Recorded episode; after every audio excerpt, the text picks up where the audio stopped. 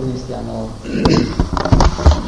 approfondendo a Bolzano, ieri, oggi e domani, alcune conferenze di Rudolf Steiner sul pensare cosmico, pensare umano. E in questo contesto sono lieto di poter scambiare con voi alcuni pensieri su questi due grandi misteri dell'esistenza umana, il sonno e la morte il sonno fratello della morte, la morte sorella del sonno. E come sempre in queste cose è chiaro che ciascuno di noi porta dentro di sé dei presupposti di vita, ognuno di noi ha un cammino alle spalle e ci sarà qualcuno di voi che ha maggiori presupposti anche nella scienza dello spirito per comprendere certe cose, per porle in un contesto che dà loro significato e certamente ci sarà anche qualcuno qui presente che, eh, per il quale alcune cose saranno un po' nuove. E cercherò di eh, seguire un corso medio che non faccia troppo torto né agli uni né agli altri. E ciò significa che coloro che sentiranno delle ripetizioni avranno un po' di pazienza per gli altri. E soprattutto coloro che sentiranno delle cose un po' nuove, magari un po' strane, dovranno esercitare un pochino di buona volontà, nel senso di eh, dirsi che anche queste cose un po' nuove, un po' strane, hanno un loro contesto che non sempre si può rifondare da capo, altrimenti bisognerebbe ogni volta cominciare da capo. Quindi chiederei sia agli uni sia agli altri di avere una certa attenzione, quindi un, un certo, una certa benevolenza, coloro che sanno di meno per coloro che sanno di più, coloro che sanno di più per coloro che sanno di meno. Ed è per me una gioia poter scambiare con voi questi pensieri su questi grandi misteri della nostra esistenza, nel desiderio che questa serata sia per tutti noi, costituisca per tutti noi un piccolo passo avanti, non soltanto nella conoscenza, ma attraverso questo passo avanti nella conoscenza, soprattutto nelle forze della vita nella maturazione della nostra persona. Il sonno e la morte sono due realtà sorte nell'umanità nel corso della storia, perché è importante comprendere che l'umanità non sempre ha dormito e non sempre è morta. Quindi ci troviamo di fronte, ed è questa la prima cosa che dobbiamo imparare sul sonno e la morte, ci troviamo di fronte a due realtà evolutive che sono sorte lentamente, come ogni cosa dell'evoluzione, e che lentamente nel corso del cammino umano sono destinate a terminare. Perché eh, la crescita degli esseri umani consiste nel superamento lento ma deciso delle forze della sonnolenza attraverso il risveglio della coscienza e nel superamento definitivo e finale, no, questo abbraccio dei cicli molto lunghi, delle forze di morte attraverso la risurrezione dell'essere umano e la trasfigurazione di tutto l'essere terrestre e di tutto l'essere cosmico. E mentre ci chiediamo in che modo e perché sono sorte nell'evoluzione queste due realtà misteriose del sonno e della morte, Dobbiamo congiungere queste due realtà con ciò che vorrei chiamare, con una frase che va compresa con un pochino di sforzo conoscitivo, la discesa nella materia, la graduale discesa nella materia. Con questa graduale discesa nella materia si intende dire che l'essere umano, primigenio, originale, delle prime scaturigini dell'essere, non era nel suo, nella sua realtà animico-spirituale, non era connesso di, direttamente con la realtà fisica dell'essere cosmico. Questo inserirsi e congiungersi con la realtà fisica, chiamiamola la materia, è avvenuta lentamente nel corso dell'evoluzione. Quindi l'evoluzione prevede due moti che vanno l'uno verso l'altro un moto di discesa dello spirito dall'alto verso il basso è un modo di ascesa della materia da stati meno perfetti a stati sempre più perfetti. E quando la materia si è perfezionata al punto da poter albergare uno spirito umano, al punto da poter essere lo strumento dell'autoespressione dello spirito umano, ecco che a quel punto dell'evoluzione fu possibile per i nostri esseri spirituali cominciare ad abitare questa casa che l'evoluzione dal basso aveva perfezionato sempre maggiormente. Voi sapete che la scienza comune dei nostri tempi conosce soltanto la linea ascendente di questa evoluzione, conosce soltanto il perfezionamento della materia e eh, chiama questo perfezionamento della materia l'evoluzione dell'uomo. Non si tratta dell'evoluzione dell'uomo, si tratta dell'evoluzione della casa dell'essere umano. Sono due cose molto diverse.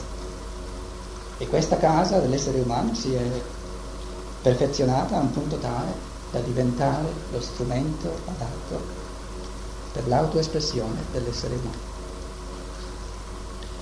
Questo entrare nella materia, questo cominciare ad abitare il ricettacolo fisico, portato incontro all'essere umano dall'evoluzione, se volete, della gamma degli esseri animali, ha comportato un capovolgimento dell'esperienza interiore dell'essere umano.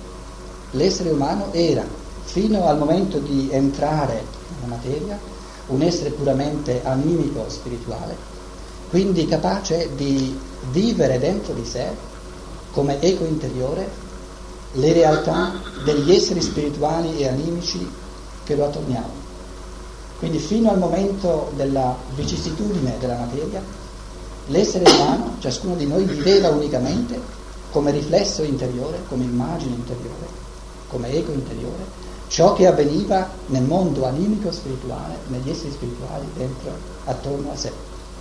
Non c'era ancora nessuna possibilità di far suscitare dal di dentro, nell'animico e nello spirituale, l'eco dei processi che avvengono nella materia, nel mondo materiale.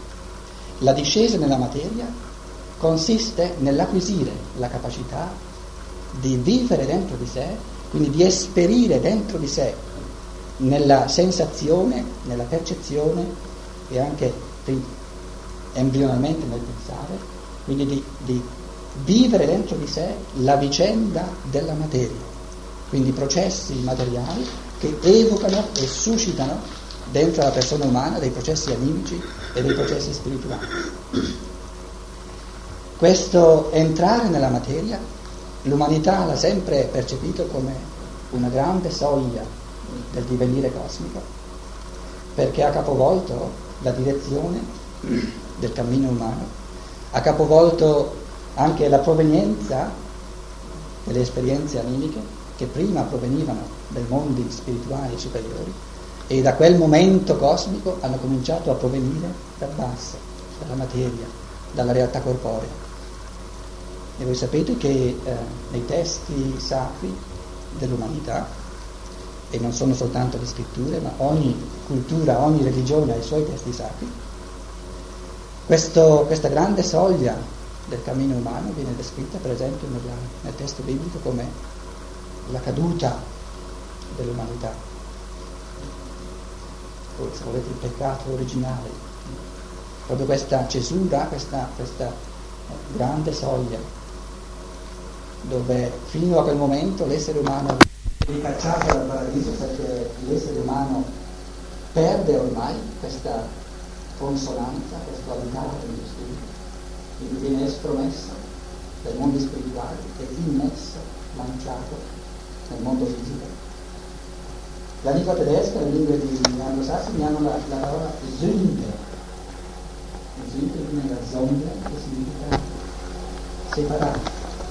Quindi vedete che in queste lingue non c'è la connotazione morale eh, condannante di questo passaggio, ma semplicemente il fatto oggettivo dello staccarsi dai mondi spirituali per entrare decisamente nella vicenda della materia, che è la vicenda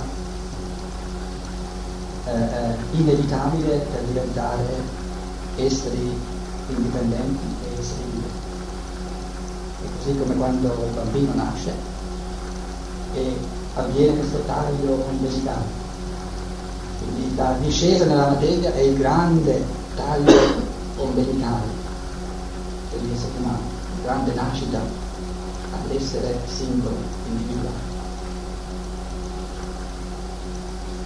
Cosa significa questo entrare nella materia, questo cominciare a vivere dentro di sé le vicende, i processi della materia? Ha due aspetti fondamentali questo mistero, se ne potrebbero eh, trovare tanti, vorrei sottolinearne due. Un aspetto maggiormente esteriore che è quello del sorgere della percezione sensorica. L'anello del Reno che è al centro della sala del 1, è l'anello della percezione sensoria che si apre attorno all'uomo, là dove l'uomo diventa come centro di percezione fisica il centro di un orizzonte. Quindi l'anello del velo è l'orizzonte fisico che comincia a rischiudersi davanti all'uomo che è sceso nel mondo fisico, nella materia.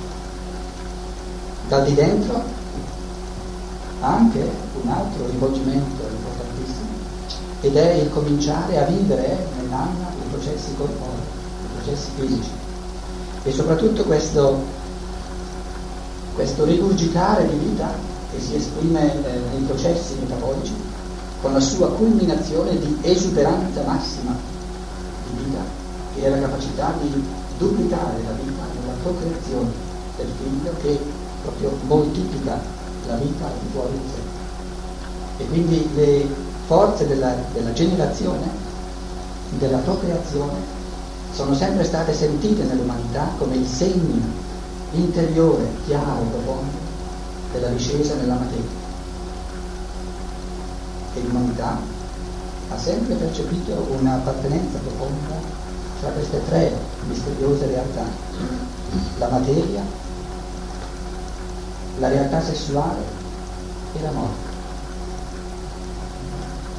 Perché nascendo alla vicenda della materia, inserendo e congiungendo la vicenda animica con i processi della materia, nasce la necessità di riliberare l'essere umano nel suo centro animico spirituale da questa vicenda materiale per farlo ritornare sempre di nuovo nello spirito.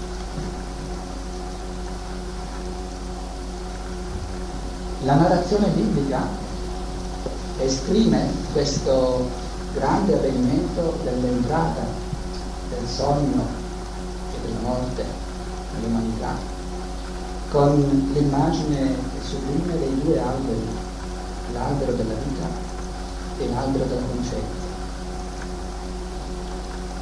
Yahweh dice all'uomo primigenio, e il giorno in cui tu sarai in grado di mangiare dall'albero che è in mezzo al giardino, l'albero della conoscenza del bene e del male, tu morrai. Questo morire è stato spesso interpretato come una specie di castigo, una specie di condanna. Invece di nuovo si tratta dell'espressione semplice di un patto di vita, di un patto inevitabile. E cioè, quando tu essere umano raggiungerai questo albero che è al centro del giardino umano, la colonna vertebrale, la spina dorsale, il supporto, l'albero che fa da supporto per la conoscenza destra dell'uomo. E questo albero lo conosciamo molto bene, perché da questo albero ci cibiamo di tutto ciò che è cosciente L'altra polarità che va necessariamente con questa esperienza è che ti verrà sottratta, ti verrà sottratta l'albero della vita, cioè dovrai morire. Perché se tu avessi accesso anche all'albero della vita, con questa coscienza che sembra a te desta, ma che infatti grande tenebra nel prossimo, faresti delle forze di vita l'uso peggiore più egoistico che si possa immaginare.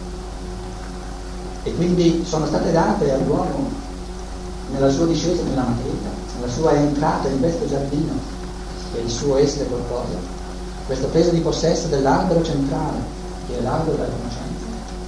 È stata data a lui la libertà, perché conoscendo il bene e il male si può forze della vita sono state riservate agli esseri spirituali. L'albero della vita non è stato dato all'arbitrio dell'uomo, perché ancora non è in grado di usare per il bene le forze della vita. Quindi la narrazione biblica ci dice che la discesa nella materia è da un lato il destarsi alla conoscenza di Dio, quale la conosciamo oggi, e dall'altro lato è il pagare, se vogliamo così, questa conoscenza con la morte, col dover morire.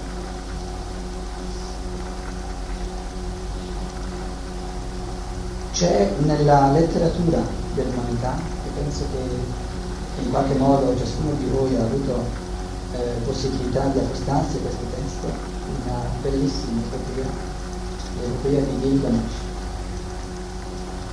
questa epopea del, dell'epoca assiro-babilonese, di cui abbiamo diverse versioni in queste tavole di argilla dove questo Utnapishtim, Gilgamesh che va da Utnapishtim per scoprire il mistero, per capire il mistero della morte e dell'immortalità. Utnapishtim ha perso, Gilgamesh ha perso il suo amico Eavan, o Verintidu, secondo che la versione sia assimilato o simile, e poiché gli è morto questo amico, sorge in lui per la prima volta il grande dilemma, il grande mistero della morte. E questo testo ci vuol dire che poiché è sorto nell'umanità il dilemma della morte, fino a che punto gli esseri umani non hanno percepito il morire come un morire, ma come un trapasso, come un passare una soglia, oppure come un uno, svesti, uno svestirsi di un abito che uno aveva portato fino a quel momento. E cosa significa? Che gli esseri umani cominciano a sentire la morte come morte di sé. Significa che gli esseri umani in questa discesa progressiva, in questa identificazione progressiva di sé con il corpo materiale, questa identificazione è arrivata al punto tale da percepire il perire del corpo fisico come un perire di sé. Ma è importante che noi comprendiamo che il percepire il perire del corpo materiale come un perire di sé non è un fatto oggettivo dell'essere, ma un fatto di coscienza. Quindi la morte, ciò che noi chiamiamo morte, e ciò vale anche per il sonno, in termini più moderati, Ciò che noi chiamiamo morte non è un fatto per l'essere, ma un fatto per conoscere. Non è qualcosa che avviene nella realtà oggettiva del cosmo, ma è qualcosa che avviene nella coscienza umana. Ciò che noi chiamiamo morte è il modo umano di vivere lo svestirsi del corpo fisico. Quando gli esseri umani vivono questo svestirsi del corpo fisico come un risvegliarsi, ciò che sarebbe possibile, vivono la morte altrimenti, e quando vivono questo svestirsi del corpo umano come un terminale del proprio essere. E il concepire la morte come un terminale del proprio essere, questo fatto di coscienza tipico, caratteristico dell'uomo moderno, è, direi, il segno più profondo del sonno di coscienza nel quale noi ci troviamo. Proprio perché eh, viviamo da addormentati per ciò che riguarda i mondi spirituali, proprio perché siamo consapevoli quasi unicamente del mondo fisico, là dove sparisce qualcosa a livello fisico abbiamo la percezione nella nostra coscienza di uno sparire totale. E questo fatto di coscienza è sorto nell'umanità. passare, può passare del tempo, non c'era all'inizio, e una grande soglia di questa tragedia del percepire nella coscienza la morte come una tragedia, questa è l'idea di Gilgamesh. Consiglio a tutti di leggere perché è molto bello, soprattutto nella versione sumera, che è quella più antica, più originale. E vorrei richiamarvi l'ultima fase di questa epopea, dove Gilgamesh, dopo aver perso il suo amico Eavan, dopo aver cercato in tanti modi di risolvere questo enigma della morte, si mette in viaggio per andare a trovare questo grande iniziato, Utnapishti, che è il Noè del testo assiro-originese. E questo Utnapishti gli racconta della rastro dell'Atlantica, eh, dell'alluvione, del diluvio universale. Gli racconta come a lui è stato detto di costruire un'arca per salvarsi da questo diluvio universale e come dall'Atlantide, da questo continente dove l'umanità si trovava, si sia spostato verso l'est. E Gilgamesh chiede a Utnapishtim tu sei famoso nell'umanità come uomo immortale, come un uomo che ha attinto alle sorgenti della vita e che non può più essere toccato dalla morte. E spiegami qual è il segreto della vita.